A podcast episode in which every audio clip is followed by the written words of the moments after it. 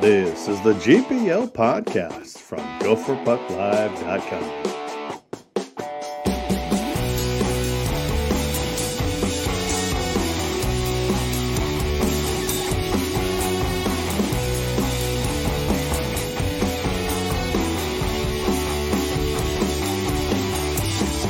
This podcast is sponsored by Jerry Peters and First Class Mortgage. Our expertise, your peace of mind. Visit us at firstclassmortgage.com. Now, here's Jupe and Vigo.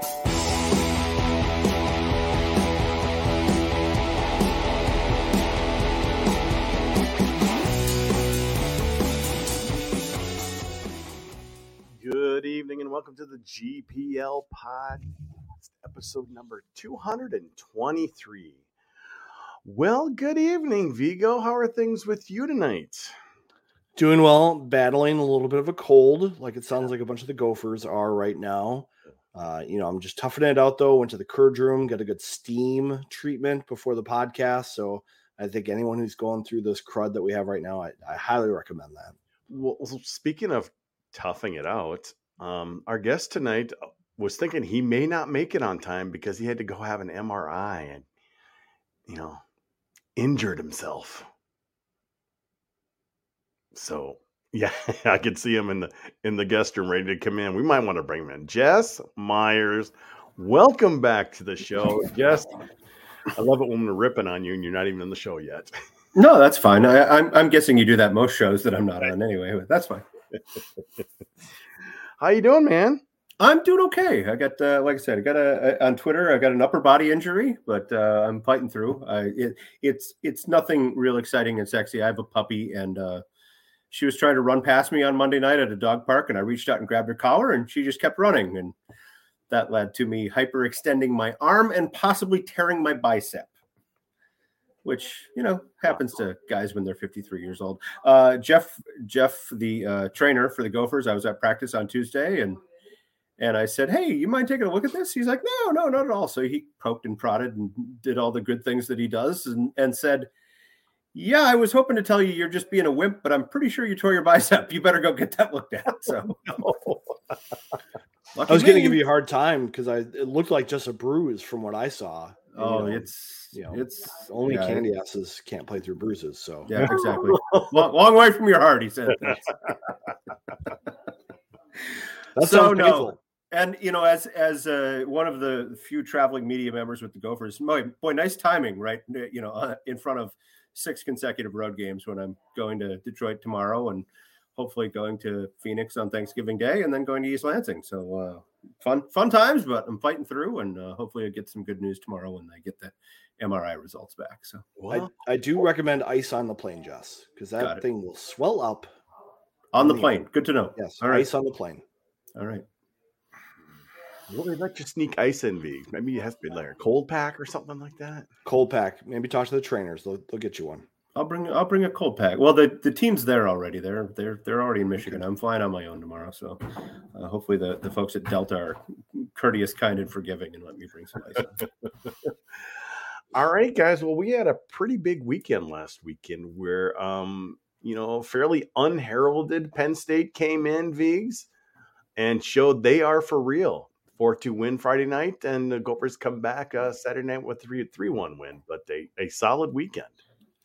Yeah, I think Bob kind of tried to prepare us for the weekend by saying he, he thought Penn State was the sneaky team in the Big Ten, and maybe maybe they are the top team, and they have all these goals returning. They've got all this experience, and they play this different style, and they they've won all their games.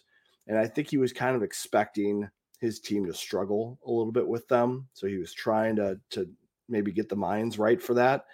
And Penn State played probably the best I've seen them play against Minnesota at Mariucci over the last, you know, decade or whatever. And they put a lot of pressure on Minnesota. And I don't think Minnesota really adjusted very well mm-hmm. creating mm-hmm. offense. Bob said after the weekend, he's like, you know, other than that one minute on Friday night, I thought we played okay. I think that's being pretty kind to his team. They they went through long stretches where they turned the puck over and they didn't generate scoring chances. So I think it was a real challenge for them all weekend.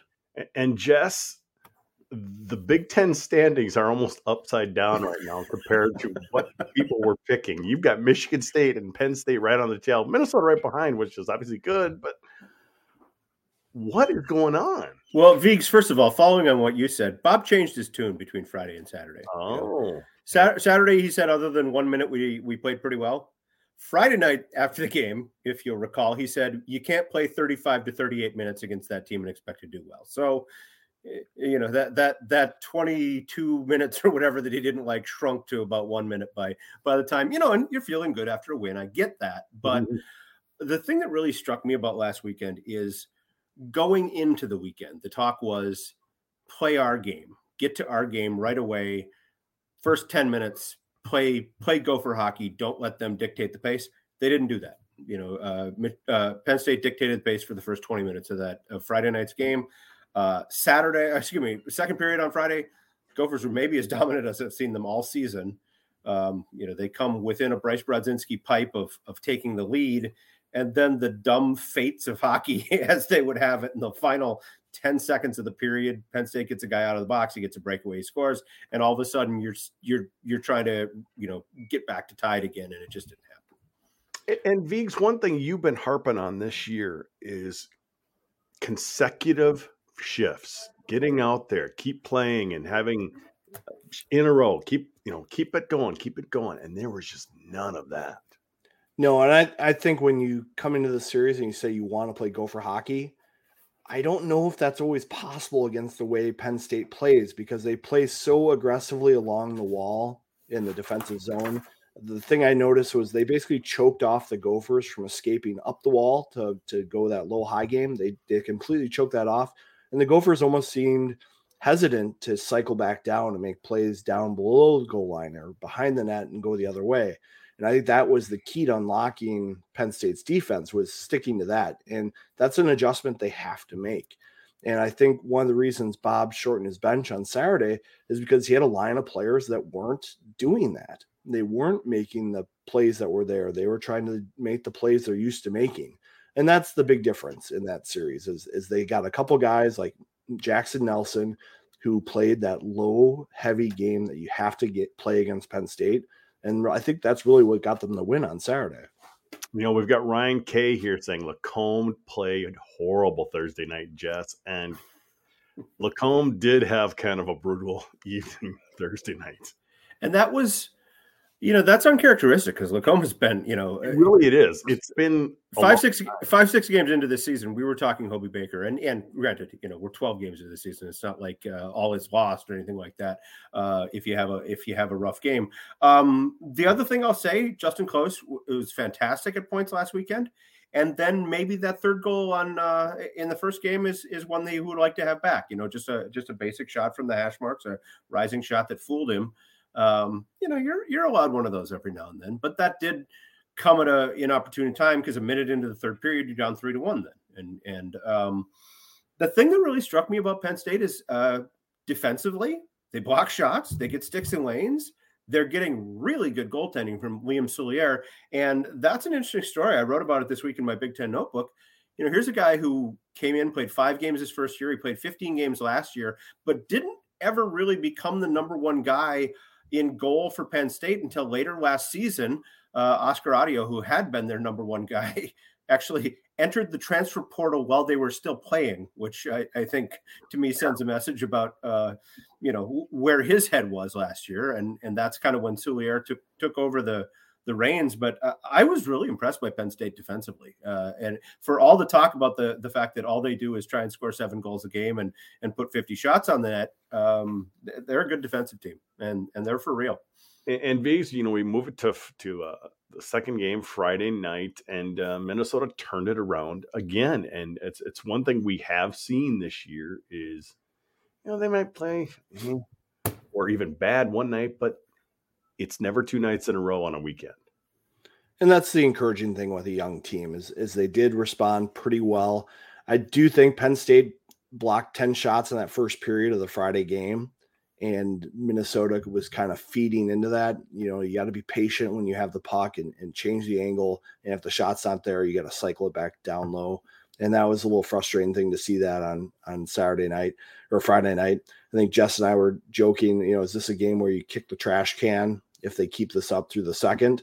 And luckily they didn't have to. They got some good scoring from that senior line of Nevers, Brodzinski, and Nelson. And I think that line actually did a lot for their style of play that night. I think the, the younger lines kind of got frustrated with things a little bit and didn't adjust. And so that was the big key. And then back to Lacombe. I don't know if he had a bad, bad game, but he had a couple just critically bad plays. And yeah. I think that's the difference. You've got a guy like Jackson, uh, Jackson Lacombe who hasn't played a lot of defense in his lifetime. And so I think he's still getting these experiences of how to handle those situations. Because how many times do you think he's had a two on one without back checker support in a big game? Yep. Not very often. So it's a that big learning weird play. He just kind of went down to his knees and ended up taking himself out of the play. And I'm like, oh. And I, I doubt he'll do that again. Look even worse, yeah. I, I will say uh, I got to credit you know the conversations we have in the press box. I've got to credit Dylan from Gopher Hole. He had uh, the line of the weekend. Penn State's up by two in the in the third period in, in that first game, and I jokingly said, "Does Penn State know how to go into a defensive shell?" And Dylan's line was, "Well, then then they just shoot from the red line instead of shooting from the blue line."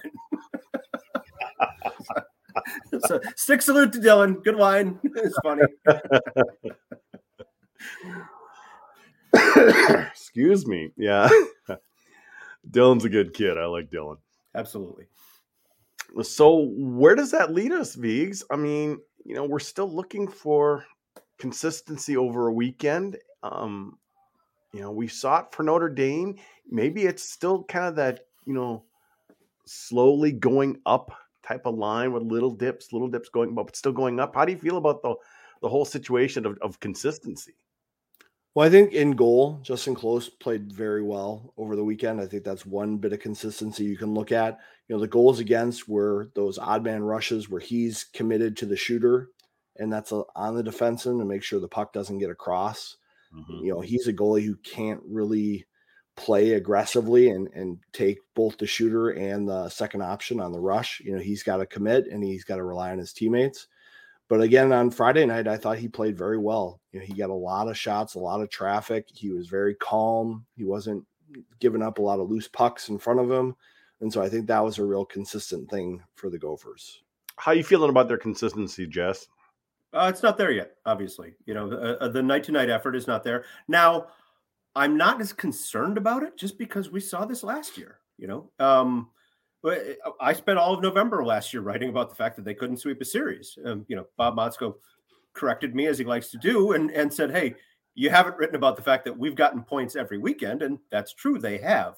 Um, the expectations are sky high for this team. And I, we just haven't seen, again, that consistent night in, night out effort and uh, you know, we talked about already, but the concern of starting slow in the first game of a series and and needing a period or two to kind of figure out the other team.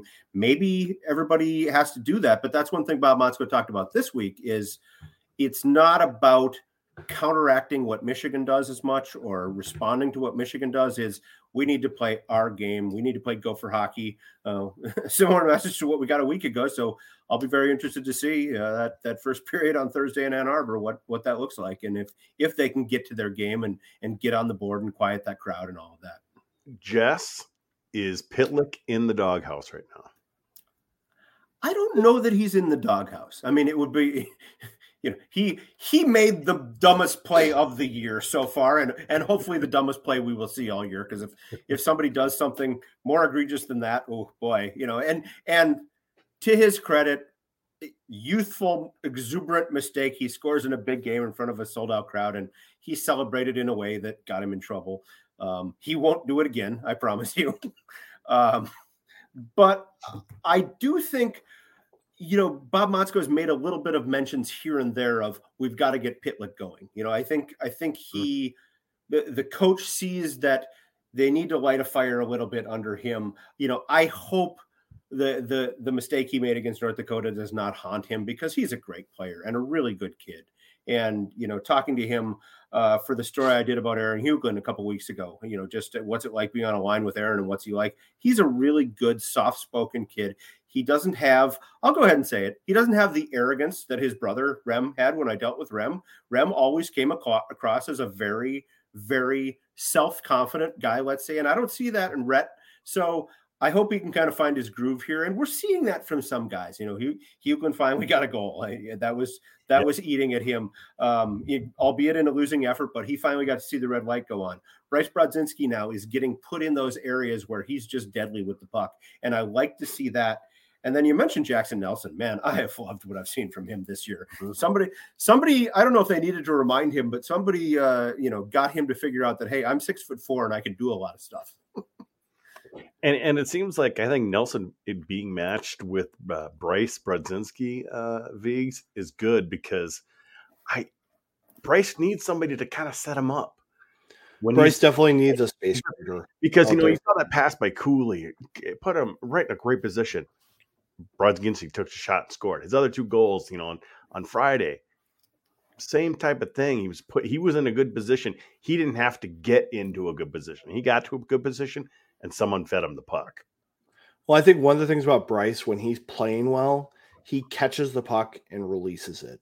Mm-hmm. He doesn't have to dust it off. He doesn't overstick handle it. He's able to catch a puck, pick a spot, and, and fire it and deliver it. And so if he's playing with a group of players that also think the same way and can get him the puck in those situations, it's going to make him way more dangerous.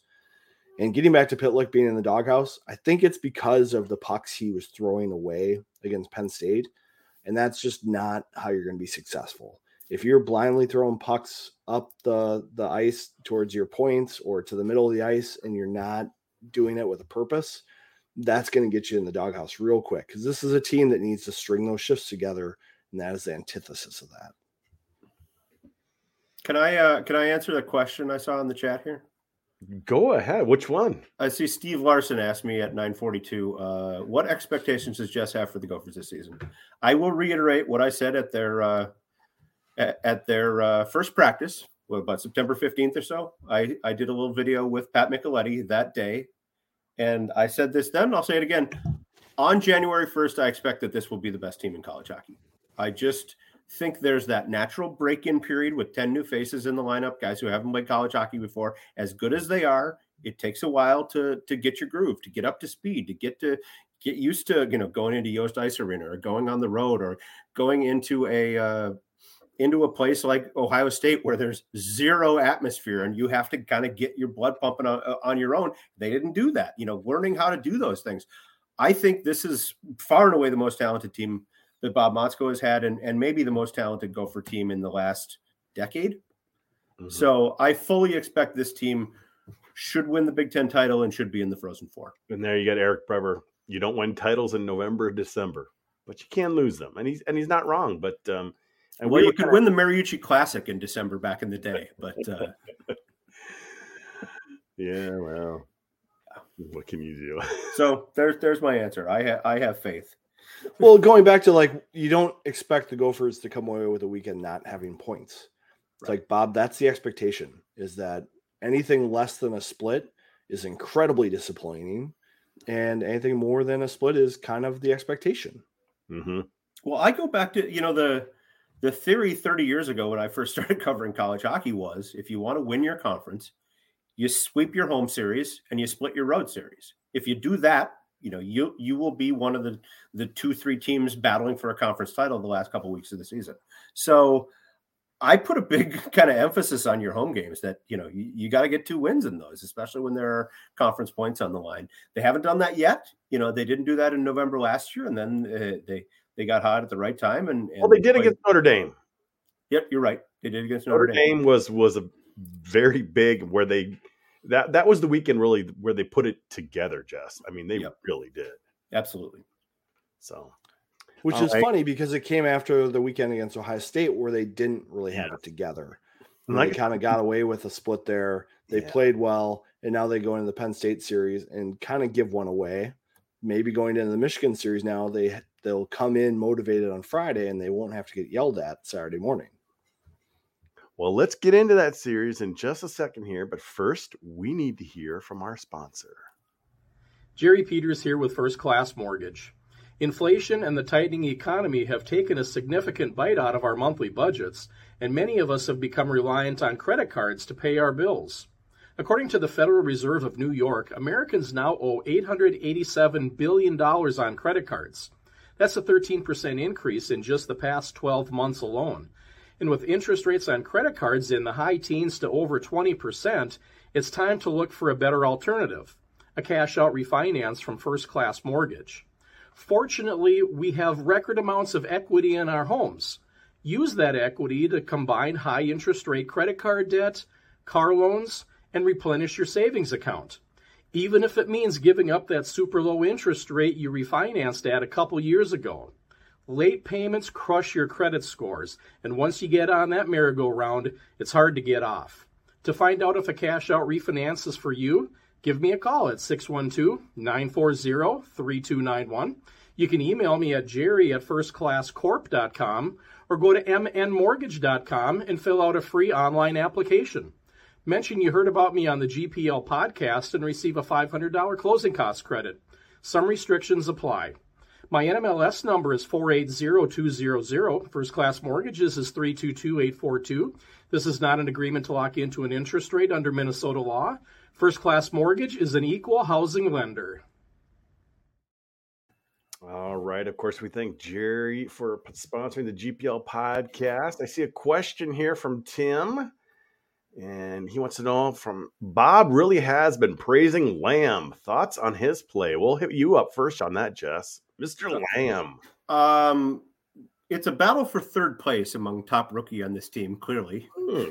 because 92 and 81 have, have kind of taken that uh, uh, title already, I, I think, with what they've done. But um, I really like what Brody Lamb's done for a, for a guy who came in, you know, out of a lesser heralded high school program, played uh, played some time in Green Bay. Uh, he uses his size well. He seems to fit in really well on that. Uh, what are we calling that line? Pitlick, Huglen, and Lamb. They all have seven on the. You know, could be the Mm. Magnificent Seven, could be you know Lucky Sevens. I don't know. But How about the one name lines or line names or whatever? It's I'm, gotta a have a writer. name for everything. I'm a writer. It's what we do. We come up with True. come up with goofy stuff. I mean, come on. So no, I'm I'm I'm all in on Brody Lamb. Great player. Um, uh, since we're talking about freshmen, the one I will say is uh, I'm not making the line charts out. I don't make these decisions. I don't know how you don't have Charlie Strobel in your lineup every night. I he impresses me every time he's on the ice, and he's been in that rotation with, uh, you know, with one of the Mittelstadts, or or I know they've sat down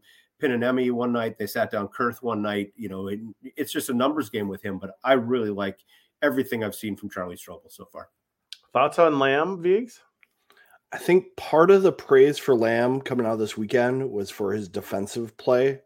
I thought he was one of those freshmen who did a good job of doing the hard work along the wall, winning the battles to get the puck out of the D zone, and then blocking shots. So I think that's something that Bob is trying to reinforce for all of his forwards is that's the kind of stuff that's going to get my praise.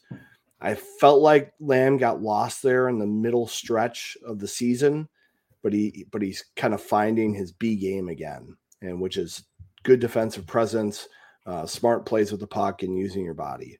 But he's got great size, and he's he's been a good addition to the team, even though he is probably the last player to get added to this roster. All right, big weekend this weekend, Vigs. A Thursday Friday series again, and everyone's complaining. Well, why is this? What's it's football, folks. There's a thing called the Big House. that There's 110,000 people coming in on Saturday. Although it's going to be cold on Saturday, I don't know if they're going to get that many there. They probably still will. We'll mean, see. undefeated program. Tickets are probably sold, Jess. Yeah. And they're still going to broadcast the game, and all the Big Ten schools are going to get their 45, In- 50 million dollars out of In, the in contract. color, they'll they'll have it on color TV. 4K probably, Jess. 4K, Jess. Sure. but really, Jess, you know, people are complaining, but this is the reality. Football rules. If football's at a normal time, if it's early, maybe 11 o'clock, maybe they do a 7 o'clock hockey game. Um, Maybe. But, you know, like last weekend, it was, uh, there was a 2 p.m. game. It's not, there's not going to be hockey on that day. They just, they don't want any other major sports. And now we've got this weekend. It's just the same thing. It just happens to be two weekends in a row. And I'll say this too. Um, when you have conflicts with other sports, move the hockey game. I'm fine with that. And and what I'm referencing here is a couple oh. times now. Ohio State has had a noon basketball game and then like an 8 p.m. hockey game in the same venue on the same day. Don't do that. You know, all, all you're doing is punishing the people who work at your arena. The ice isn't going to be very good. That you know, the the you're not going to be able to have your regular pre-skate routine, all of that stuff. Uh, don't don't don't do that. Don't don't try and be cute and have two events in the same venue on the same day. Or how about uh, women's volleyball and men's basketball right before men's hockey starts and swimming? That was pretty bad. There's, there's, there's a swimming. I, I got to the rink at three o'clock that day. They should have fit in a wrestling match too. Pro- probably well. didn't need to get to the rink at three o'clock, but what the heck? I was there. Yeah, why not? well, like Jeremy Gates says in the chat here, football pays the check. So I mean, there's they're going to set the rules for it. You know, I saw the uh, you know, the Rube is talking about he's he's fine with the games, but he doesn't like the early times. It's the early times to get them on the network. I, if, I love the early times. I'm just yeah, well, yeah, but if it wasn't on a, a, big, you know, Big Ten network, you're not going to have these early times. And Jeremy, uh, you know, who says football writes the checks. One of the greatest lines I've ever heard about the impact of college football on, on any college, but this happened to be at the University of Minnesota. Back when I was working with the state legislature, back in the 2000s, when they were trying to get Huntington Bank Stadium built, they were they were coming to the legislature asking for money. And Robert Bruininks, who was the university president at the time, was talking about, you know, how athletics was in the red, but they needed new sources, blah, blah, blah. His great line was football is the cause of and the solution to all of our athletic issues. it's just something we have to live with, Viggs. Yeah, it's hard to be half in on football and have it be a moneymaker. If you if you ignore it for many times like Bruininks inherited, that's going to be the situation. But you know, I think the players actually don't mind this playing on the road early. You know, they're going to be home Friday night by 10 o'clock. They'll have Saturday as an off day. It's probably a little nice break for the players when they're on the road. I, maybe Yost will be a little bit calmer. I, I imagine the children at Yost don't have uh, early bedtime, so they'll still be there and be as creative as they are. 5.30 tomorrow night, 5 on Friday. I like that. I'm a writer on deadline. Play it, play it at two. I'm fine with that. But I understand, especially especially for a, a weeknight game uh, on a Friday night. People need to get off work. They need to get to the arena. So, well, yeah, that's that's give, give them a break. And remember, it's it's a little earlier because obviously they're an hour ahead. So it's you know a six thirty start is not egregious by any means. You won't have early starts the following weekend at Arizona State, so don't Well, it, it's all good. It's all good. All right, Viggs. How about the hockey games actually this weekend? Um, Michigan, hmm, they got this guy who's playing really well. Fantilli. This kid is lighting the league up. Yeah, he's kind of like Matthew Knies light. He's a little bit slighter than Knies, but the same kind of player. Heavy, tall, makes skilled plays, very quick uh, very good vision, you know, in tight spaces. He's going to be a handful for Minnesota. I think the big issue for for Minnesota will be trying to find ways to match him with Brock Faber or Ryan Johnson out on the ice and try to make sure they've got some defensive minded players out there when he's out there because he, he'll be physical. I, I think that's the biggest question with freshmen who come into college hockey is how do they play through contact? We've seen Minnesota's freshmen do a pretty good job of that. Fantilli's doing great. I, I think he's leading the nation in scoring as a freshman in his draft year, which is pretty amazing. Initial thoughts, Jess? Well, I don't like to break news on somebody else's podcast, but in the last couple hours, I've learned Michigan is a mess health wise right now. Um, I was told they had 10 forwards and six defensemen at practice yesterday. Uh, no players were made available to the media. Their head coach is not available to the media. So I'm wondering what that line chart's going to look like tomorrow night. And and I'm not saying I'm happy about that. You know, I, I want to see the two best rosters that these two teams have. Now, before Gopher fans get gleeful about this, you know, Justin Close missed a practice this week. Um, I t- said to Bob Motzko, "Your team's been relatively healthy," and he said, "Clearly, you weren't watching practice." Now, Right. I was I talking. that. That was a good I was talking physical health. I'm talking, you know, sprained ankles and and torn biceps and the other crap that people deal with. But uh, illness is making its way through rosters right now. So that to me is going to be the most uh, telling thing I see tomorrow in Michigan is when I first get handed that line chart, what both teams are going to look like. And, and now, just because I like to stir the pot, did Connor give you that uh, news about Michigan? Connor, who Jim, Jimmy, Jimmy, Jimmy Connors, who, who are we talking about? Who? I, I, I, I have my own sources. Thank you. the Mel, the Mel gave you that.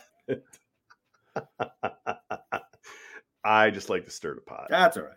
Okay, funny thing is, I was telling Vigs um, when I was Jess was two people from me. You know, I asked him to be on the podcast. I'm like, can we get Connor Eargood on the same one?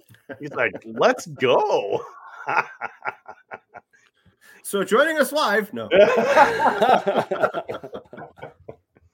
that would have been that would have been nice, but It- we're not I- going to the four box. somebody's baby daddy's going to show up next. This is this is this is fun. yeah, well, maybe we can, maybe we'll do it for the next episode. You know, when Absolutely. Michigan comes. You know, when you when they come here, Sure, why not? You and Tex can go at it. That's his nickname, Tex. apparently. Yeah, I think I think you'll be curious with all the illness going around. We are in kind of a post-COVID era now of college athletics where I I think people are still smart about the COVID stuff out there, but I think a lot of this is just normal cold season is in full swing all over the country. I know I saw something that we're in like a tridemic thing with RSV and flu and all kinds of stuff in the air. And I think that's just what we're going through as society kind of comes back together. Uh, I, I want to make a comment on one of the comments. I see. Oh boy, he's reading. I was gonna say, were you reading the chat there? Tim Tim Tim H says Mel, referring to former Michigan coach Mel Pearson, would have canceled the games. Um, I did get somebody contact me tonight saying I heard that Michigan has a ton of illnesses, a lot of players out of the lineup. What's the odds that they cancel the games? Okay. Let me say this: Mel Pearson's not there anymore, but after last year and that fiasco with hmm. them not wanting to play Western Michigan or not playing Western Michigan, can you imagine the chutzpah Michigan would need to go to the Big Ten and say, "Hey, we have to postpone these games"? Hmm. And I, I certainly hope if them or anyone else asked that, the Michigan, yeah, the Big Ten would say, "Get bent, put, put a team on the ice. I don't care if it's you know somebody off the uh, intramural team." well, the key talk- difference here is this is a conference game, so they would have to ask somebody permission before Yep. they move out. Correct. Correct. All right, Jess, let's hear about it. Before we get back to the games, What are we hearing about? the Mel, The Mel. the hell, the Mel. I mean, the it's hell. Michigan week. It's Michigan week. Michigan Um, week. Obviously, report. You know, it, it's pretty clear. You know, I just I don't didn't read too much into it, but some regents wanted him gone, and they probably released. They let that report get out, just to use it as because they knew it was it didn't look good. Um, and you were the you were the only person who got to talk to Mel after that. Um, I'll let you just continue from there. Well, let me say this. Um, number one, I've known Mel Pearson for more than a decade. Uh, it go- goes back to his first year at Michigan Tech. I, I was up in Houghton. I went into his office, did an interview with him about a, one of his players then. Um, always found him to be a, a great guy, frankly. Just, you know, somebody you could sit down and talk with. Now, you read the report, you hear stories from people who played for him. It sounds like he had maybe a, a different persona as a coach behind closed doors. Um, I think most coaches are that way. Yes, yes. Most coaches put on a face for the media and, and put on a, a, different face uh, once the door is shut.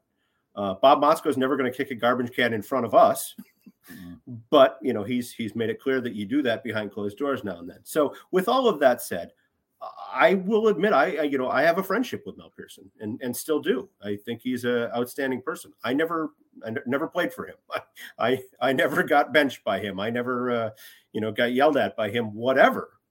I have gotten yelled at by other coaches in this league, but that's okay. you know, that's, that's fine. Not everybody's going to like. So, with all of that said, when Mel Pearson was on August 2nd or whatever it was when they made it clear that he would not be coming back. And it was a weird situation, as you remember, because his contract had expired on May 1st. Yes. But we spent three months with everybody at Michigan saying, "Oh no, he's still our coach. It's not going to matter." Then the report came out. Then then things got you know uh, much more complicated, and they said we're going to move on. Um, a couple weeks later, my phone rang, and it was Mel Pearson. Now I had written a column just prior to him being let go, saying, "For those of us who know Mel Pearson, this is bewildering." You know, it's like it's like this doesn't fit with the the person that we've known. But again, we're not behind those closed doors. Um, my phone rings and I see it's Mel Pearson, and my initial thought is, okay, I'm going to let this roll to voicemail because I'm thinking maybe two weeks later he's upset about reading what I wrote, whatever. But I thought, you know what, I'm 53. I've been yelled at by coaches before. If there's music to be faced, I'll face it. We actually had a very nice conversation, and included in that conversation was him saying to me, If I want to tell my story, would you be willing to sit down and, and listen and tell my story? I said, Absolutely. Because I just, no matter what you think of him, no matter what you think of anybody, I think everyone deserves that right to tell their side of the story. Um, so it, it worked out great. He came to Minnesota to do some scouting for a, a AAA team that he's coaching with now. Uh, we met at a hotel lobby in Edina, which ironically is where he was a high school hockey star back uh, back in the 70s. Uh, we talked for about an hour. You know, there were uh, there were some funny moments. There were some tears shed. It was uh, it was a very frank conversation. No subjects were off the table. I I asked some questions that I knew he probably wasn't comfortable answering. Um, he gave me some answers that were were frankly uncomfortable, um, but he was open and and I think for the most part he was very honest with me. We addressed a lot of the things that were in that report. I I managed to sit down and and put together. I think it was about a 5,500 word story when when all was said and done. You know, and and in the journalism world, a thousand words is a pretty big story. Well, you know, we managed to put together about five times that. Um, I got uh, several negative comments. I got 10 times as many positive comments. So, you know, a lot, of, a lot of people didn't like the fact that, you know, a lot of people want Mel Pearson to go away and not be heard from again. Sorry, that's that's not the way I work. And uh, to those who criticize me in print, I've made this very clear in Twitter. I'll say it again. I stand by what I wrote. Fair enough, Jess. That's why we have you on because we yep. know you give us a straight scoop of what happened. So that's that's that's what happened. Excuse do you me. do you think that Mel understands why he's no longer the coach at Michigan? I do. And I mean, in in the conversation I had with him that day, he said, "You know, am I a perfect person? No. Could I have done some things differently? No." He showed me documentation from from people who had worked for him, and in this documentation that is written on his behalf, there's there's stuff like, you know, Mel could, could be better with people, or Mel could do this differently. I mean, I think he acknowledges that uh, in this era of you know more sensitivity, let's call it, he wasn't always there. So I think he understands that. But he was, I won't say defensive, but he was very frank about, you know, saying things like, if my program was such a mess, if the atmosphere was so toxic in this era of the transfer portal, why in the last five years did one player transfer? You know, why, when four of the top five picks in the NHL draft were Michigan guys and all of them have big money waved in their faces, and all four of them say, you know what? No, I want to go back and play one more year for Mel Pearson. Want to want to try and win a national title. If if the atmosphere was that bad and it was that toxic, I don't know that you see that happen. So I do think that there were issues in that program clearly, and I and I think uh, everybody on you know whether you like Mel or dislike Mel has acknowledged there were issues that that could have been corrected and and hopefully would have been corrected. But I think it had gotten to the point like uh, like you had mentioned with some of the board of regents that uh, it was just time to move on. I think I think some people who are critical of that article that you wrote and in your interview that you conducted don't understand the realities of big time athletics, whether yep. it's Big Ten athletics, NCHC athletics, Big Ten football, you know, professional sports. There's going to be tough conversations throughout the year about playing yep. time, everyone's experience. You know, this isn't rec league hockey you know, Mel's getting paid a very handsome salary to coach Michigan hockey. He's going to do what's best for him and what's best for his program. He's not going to massage everything for fourth and fifth line players. And it's going to be difficult for everybody to handle that. You know, there's going to be injuries, there's going to be mental health stuff that comes up, there's going to be scholarship money that gets complicated. And so it's, it's a tough world, I think, for these coaches. And I, I think what Mel lost sight of maybe was some of the small stuff that's really important. Yep. That's not the hockey side, that's the people side. And I think he just lost sight of that. And I think that's common for some of these people in these positions. They don't they don't see that perspective. They're all about the hockey stuff first. Yep. Well, I, I'll, I'll say this too, as long as we're on this topic. the vitriol directed at Mel Pearson that I've gotten from a handful of Michigan Tech fans.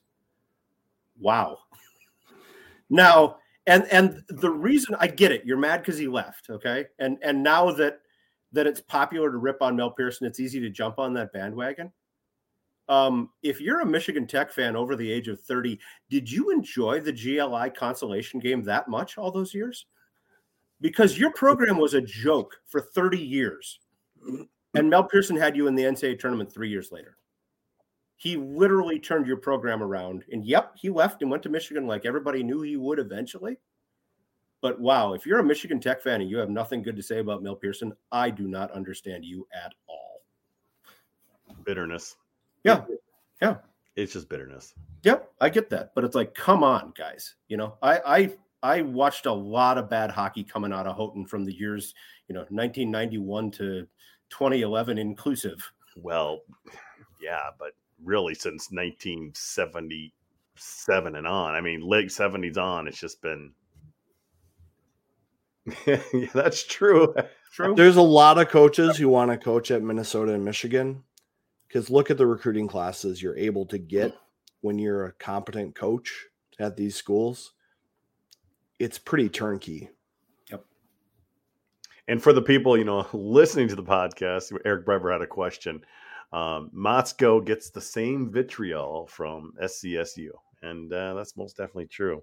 Well, I will, I will say, not not to refute that, but I will say, you know, like last year, for example, when the Gophers played up there and Bob Motzko was introduced, I'd say it was about 50-50. There were boos definitely, and there were a lot of cheers too. Now, part of that is Mac Motzko. You know, uh, he was such a huge part of that community. That family was such a huge part of that community. Are you gonna lustily boo a guy who just lost a, a, his son, and you know, a, a seat is reserved for his son in the arena, and all of that, and you know, people who knew Mac better than me have told me there was nothing he wanted more in his life to, than to be a Husky someday. And you know, so the ties between those programs were always great. But yep, there is a there's a certain brand of uh, of St. Cloud State fan who was uh, who is never going to forgive Bob Motzko for for having the gall to to go on to a, a higher paying job with some more resources at a university that may not be dying as much as St. Cloud is because beyond hockey, it's really looking bleak up there, Veeks. Just yeah, I mean their enrollments down. They expanded in the wrong areas as an academic institution you know they already cut their football program to try to stave things off. You know it's like when you're on the lifeboat and you're trying to cut some weight you know you got to figure out things to toss overboard and they've they've got some challenges ahead still. They definitely do. Okay let's get back to hockey guys. Um sorry you know i just i had you here jess and i started thinking about it. Let's talk about the mel because uh no, I, I, you know I'm happy to talk about it. Yeah, I, you know, it's, nothing, but, um, it's, nothing, I shy away from. Obviously, a big weekend. I, I mentioned Mr. Fantilli. Um, what's going to happen this weekend, man? I I I personally I love the Michigan weekends as much as the North Dakota weekends. I love it. It's just for some reason it's always just just been huge for me. What are your thoughts? Me or Eric? You, Jess. They're going to split. Is that, is that is that the cop out answer? They're going to split. they're gonna they're gonna not get to their game right away on Friday night. Michigan's going to eke out about a three to one win with an empty net goal, and and Saturday night the Gophers are going to come out with some renewed vigor and and are going to win about five to one. Wow. I don't know. Yeah, I, am I'm, I'm just going on past precedent. That seems to be uh, the way things go or ha- have gone this season uh, so far is uh, and and hey, you come out of Yost with a split, God bless you because it's a tough place to play and that's a really good team. So um, anything more than three points this weekend is going to be real gravy. But uh, but, but that's just kind of kind of what I expect. A lot, you know, a lot of these guys have played there. Um, a lot of the young guys are out of the national team development program, so they're familiar with that part of Michigan. I don't know that they've necessarily played at Yost, but they know the aura of of Michigan and and all of that, and and going into that building. So um, yeah, I, I, that's just my cop up prediction. They'll split. well, Meeks, how about we think about it this day? What does Minnesota need to do to get more than three points on the weekend? I think to get more than three points, they need to make Luke Hughes defend. He is their one defenseman that's an offensive playmaker. When he's on the ice, possess the puck, tire him out, make him play defense. When he's off the ice, that's when you want to press. Uh, he'll probably play 25, 30 minutes against Minnesota. So, in that other 30, 35 minutes, you need to get on your game and get after them. I looked at the, the odds for the game. Michigan's a slight favorite at home, minus 140. Gophers are a plus 110 underdog. I'm a little surprised it's not a pick 'em game because this is a weekend where I think Minnesota should be able to sweep because I think Michigan kind of plays into Minnesota's style and because of Minnesota's defensive core, I think they're going to be able to control the game a lot better. I think in the Penn State series, you know, there's the shock of that different structure that kind of got Minnesota off their game. And it took them a long time to adjust to it. When they play against Michigan, it's going to be like practicing against themselves. The only thing is, the defensemen on the other side of the team aren't nearly as good as yours. So I think Minnesota is going to be able to possess the puck a lot. I think they're going to be able to shut down Michigan in transition and I think it's a good weekend for the Gophers with the sweep. Mm. I like the uh, I like the Luke Hughes thought. You know, and I go back to Cale Makar's last college game, where Minnesota Duluth absolutely shut him down. And you know how you do it when your best players on the other team is a defenseman? You make them play defense. Yeah. Because they can't make plays when they're skating backwards. It's true. And I think that's a key. And, and if Minnesota is able to do that, I think it'll be a real growth moment for their team game mindset is that's how you win in college hockey sometimes is when you get to your ground game and you just link the chains together and you kind of crush a team that way it's a real powerful thing that a, the team like the gophers with as much skill as they have can execute right. We don't have the jack lafontaine revenge factor anymore. I, I miss that man. You know that was that was always kind of a fun well yeah but fun little thing going in there when... the covid year his pure emotional out outburst basically yeah. via via zoom was was one of the highlights of me covering gopher hockey. Because yeah. we you know, we have just really never seen something like that jess um such an outburst that uh, that jack had and you were you were there weren't you you were kind of way up off and the off so yeah it was the covid year the, the, the ring the rink's empty they had us in the suites for some reason. They didn't have us way up in the press box, but we were in the suites, which was fine. And this was what's so weird about the COVID year. I mean, one of the many weird things is I'm on the road covering the team. And after the game, I can see Bob Motzko sitting 20 feet away, you know, like this on his phone, and I'm talking to him via Zoom when I've traveled to Ann Arbor, Michigan, or Madison, Wisconsin, or wherever it happens to be. But yeah, that night, so Bob Bob talked to us, and he actually went and sat in the Children of Yost section amid the the cardboard cutouts they had there. Which, you know, I, I don't know if he meant to do that, but it was it was perfect symbolism that you know we just swept Michigan in their own building. I, am going to go sit here where it's nice and quiet among the Children of Yost. And I, um, I don't think we get that moment if he's in a scrum either. No, which was but but know. then you know Jack came came on the Zoom and he was sitting in the corner of the arena. There are seats like right along the glass in the corner. He sat in one of those and there's kind of like a desktop there. And he's talking on Zoom to us and and got very emotional about you know which he thought that was going to be probably his last series in Yost. It turned out he played one more uh, two more games there the, the following year. Didn't didn't finish the second game by the way because he got pulled because they were getting beat I think about 5 to 1 and Justen Close came in and finished that one. But uh, you know, he had just not only not only swept Michigan, but he gave up one goal that weekend. Mm-hmm. It was that ridiculous top shelf snipe by Kent Johnson, which you know maybe got him to be the fourth overall pick in the NHL draft. Um, that was the only goal he gave up. Um, but you could see it was a very emotional moment for him. And the thing that nobody else saw was he got off the Zoom and absolutely buried his head in his arms and was sobbing. I mean, just uh, and and Ben Gordon came out, you know, like, hey, where's Jack? And saw him over there and came over and put his arm around him and they talked for a few minutes and then made his way back to the locker room. But it was it was it was one of those moments that you don't forget, like that that you think these guys are all jaded and I'm just here to find a way to the NHL and all that. And uh, this is some meaningful stuff for these guys. This is some key moments in their lives. Yeah i i i'm i posted that video up on our youtube channel. I have it up there. It's always accessible if people want to see it. Um if you haven't seen it go see it. Yeah um it's it just because it was it was a raw moment jess and it's just one thing we like like like being said we wouldn't have had that in a scrum it just wouldn't have happened it was Right. because he was by himself it really was Yep. Yep. And he was in an empty building where he had started his college career and and looking around at that place for what he thought was one last time. Um, yeah, that, w- that was quite a moment. I, I did write about this week, by the way, his first game back there uh, with the Gophers. You know, and he's a former Michigan player, so he knew he was going to hear it. But his line about the children of Yost, I'll never forget. He said, they had ex girlfriend info, like a lot of info. that's And he would and he wouldn't get into it. He was like, right. No, can't go there, guys. Family. but but you know and, and it's it's years later so i can say this you know so on the record he talks about how great it was to play there and get a win and you know great to be back and you know where it all began for him yada yada and then the cameras turn off and he had gotten a win at at yost the cameras are off and as he's walking away he turns around and he goes karma's a bitch eh boys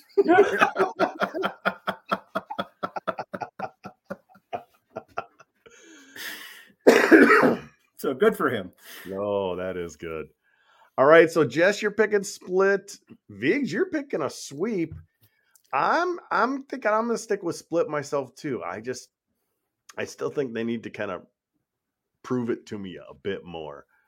Um Jess, what are you working on this week? What's coming out on the rink live like tomorrow before the game? Well, I got a I've got a series preview story up today, which includes some information about the four uh, guys that signed national letters of intent for Yep. next year. That's that's some exciting time, and and as always, I have the info about where the games are on TV and radio. Uh, you can see the post game video on our YouTube channel on the Rink Live afterwards. I'm always Uh, watching I- if I'm if I'm not there. Yep, and, and I will be there. And then, uh, kind of looking ahead, uh, and and this is kind of an obvious story, but next weekend they're going to Arizona State.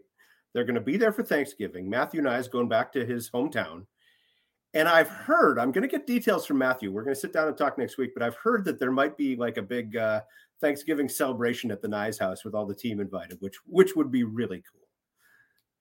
Yeah. and just yeah. remember they have fish in the Knies Yes, family right. for Thanksgiving, not turkey. Well, so it could I'm- be an I'm- I'm- adjustment for some. I'm thinking if there's you know 35 guys there or whatever from the team, they're going to need more than one fish. get different kinds, different kinds of fish. so that's that's one thing I'm looking ahead for. And and just to give a plug, I wrote a story last week. Murray Williamson, uh, Gopher Great from the 50s, has a book out. Murray's almost 90 now. And and but you talk to him and you wouldn't know that because just still super sharp mind and quick wit and a guy who tells just some fantastic stories. You know, he was a he was came from Winnipeg. He played for the Gophers, made his his home and his life here in the Twin Cities. But he coached the '68 U.S. Olympic team. He coached the '72 U.S. Olympic team. He coached the first ever World Junior team from the United States. I mean, he was very involved in American hockey. And uh, the funny story is, so 1960 they win the gold medal in Squaw Valley, and everybody thinks American hockey has arrived. All that. Two years later, they get beat something like 17 to 2 by Sweden in an international game. Ooh. And the president of the United States at the time, John F. Kennedy, who was an East Coast guy, he knew some hockey, he went to Harvard. Somebody told him 17 to 2, you lost to Sweden. He said, Are we sending girls over there? What is going on? Oh. And it was this was this moment that, hey, American hockey needs to do something different than what it's doing because this is not sustainable. And that's about the era that uh, that Murray Williamson got involved. So anyway, he's got a new book called The Road to Respectability, and it's just some of his best stories about that era in American hockey, which was kind of a defining defining time for the sport in this country. So I uh, I want to give Murray a plug. If anybody's looking for a, a, Christmas gift for a hockey fan, "The Road to Respectability" is his book, and uh, and I just enjoyed reading it uh, to to no end. Forward by Lou Nanne, by the way. Nice. Yeah, and and Murray joked that you know he asked Lou to write the forward, and and Lou wrote a forward, and it was all about Lou. So anyway, but Lou tells great stories too. So, um, so yeah, we, obviously he does. All right, Vigs, what have you been working on this week? I'm working on getting healthy. Uh, you know? I don't blame you. we'll see. I'm working on getting healthy and uh, keeping my uh, youth hockey teams going. Here's and, what the book uh, looks yep, like. There's the book. Yeah, there, you go. there. there you go. So it's, it's, on Amazon and yeah, whatever. There you go. Anyway, sorry. So I one thing I'll be watching this weekend, Michigan has probably the top power play in the country. I know they're technically behind UMass for percentage right now, but that's something that Gophers have to watch out for. Their penalty kill is clean against Penn State, uh, but I think it'll be a tougher challenge against Michigan this weekend. Gotcha. Jess, thanks for coming on with us again. Always good to talk hockey. Hey, feel better, Vigs. I hope uh hope things work out. It, it'll be fine. It's not COVID. Ah, uh, you candy ass. I'll I'll let you know if I have to have surgery. So that, oh, well, that, that's good. Yeah. What do you do? Oh boy. As as as I've said, it's it's not cancer. You know, I'll be and you know, and I'm not joking about cancer, right? But but you Definitely know, it's it's. I'll, well, that's going to do it for this episode of the GPL podcast. You know, want to thank Jess again for coming on the show with us once again. Uh, we'll be back next week for our Thanksgiving episode where uh, Jack Ramsey's going to join us. So that would be fun. For those of you currently watching live, stay tuned for a bit of overtime. For the rest of you, we'll catch you next week on the GPL podcast.